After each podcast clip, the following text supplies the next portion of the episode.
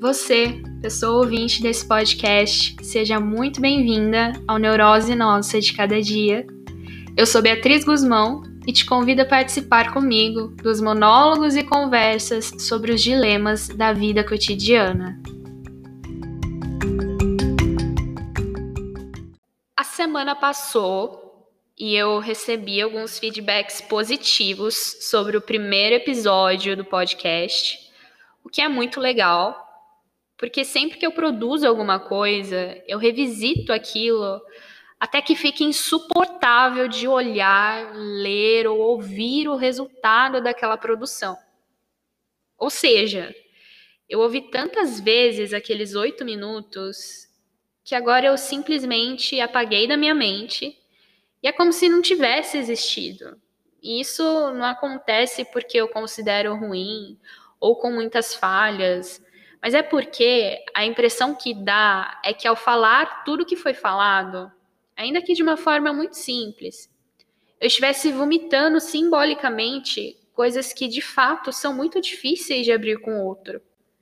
E a minha neurose de hoje é que eu estou numa dualidade de pensamentos, onde eu acredito mesmo que as pessoas tenham gostado, se identificado e até se impressionado de certa forma.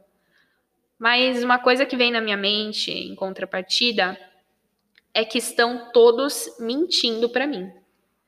E o bizarro é que isso diz mais sobre mim do que sobre o outro. Aliás, não diz nada sobre o outro, não diz nada sobre o que o outro pensa. E eu acreditei que seria fácil escapar de falar sobre psicologia aqui no podcast. Mas é difícil fugir de algo que fez e faz parte da minha vida há muitos anos, tanto enquanto paciente como estudante prestes a se formar.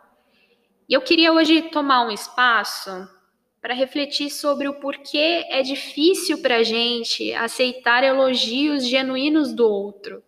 Que voz é essa que existe dentro da nossa cabeça que nos faz duvidar da nossa percepção?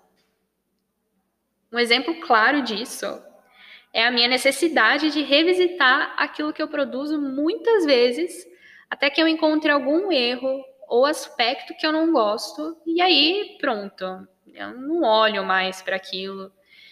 E pensando agora, muito tem a ver com o que a gente conversava no último episódio sobre repetir algo até que se alcance uma utópica perfeição. E sempre que eu paro para pensar sobre isso, eu me lembro de uma pergunta constante que a minha analista faz. Abre aspas. Por que é tão difícil acreditar na percepção que você tem sobre as coisas? Fecha aspas. E a verdade é que eu não sei. Eu não sei porque é tão difícil de acreditar na minha percepção. O que eu sei é que tem muita gente por aí que é muito confiante e autossuficiente e que não precisa da aprovação do outro, ou sequer questiona se o que esse outro diz é verdade ou não. Eu queria muito ser esse tipo de pessoa, mas a minha desconfiança é tão grande que coloca em xeque aquilo que eu tenho de bom, porque aí sim meu desempenho e meu estar no mundo é afetado evidentemente.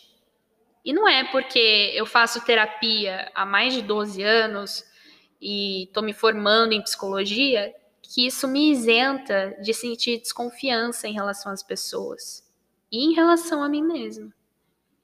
Inclusive, eu acredito que eu só sou capaz de perceber tudo isso por fazer terapia há tanto tempo.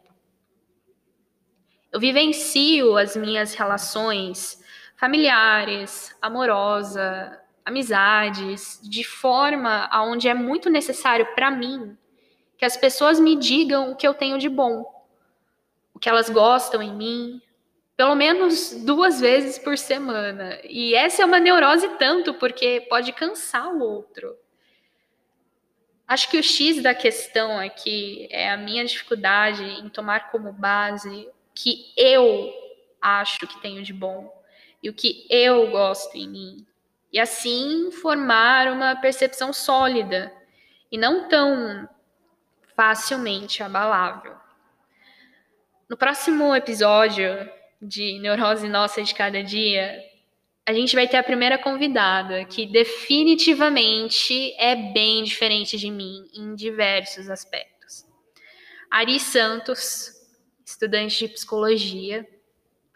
Leonina, com uma autoestima e autoconfiança difícil demais de ser abalada.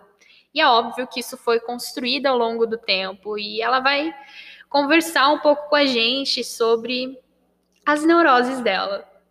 Então, eu convido você a seguir o podcast, a engajar nas redes sociais e não perder as cenas dos próximos episódios. É isso por hoje.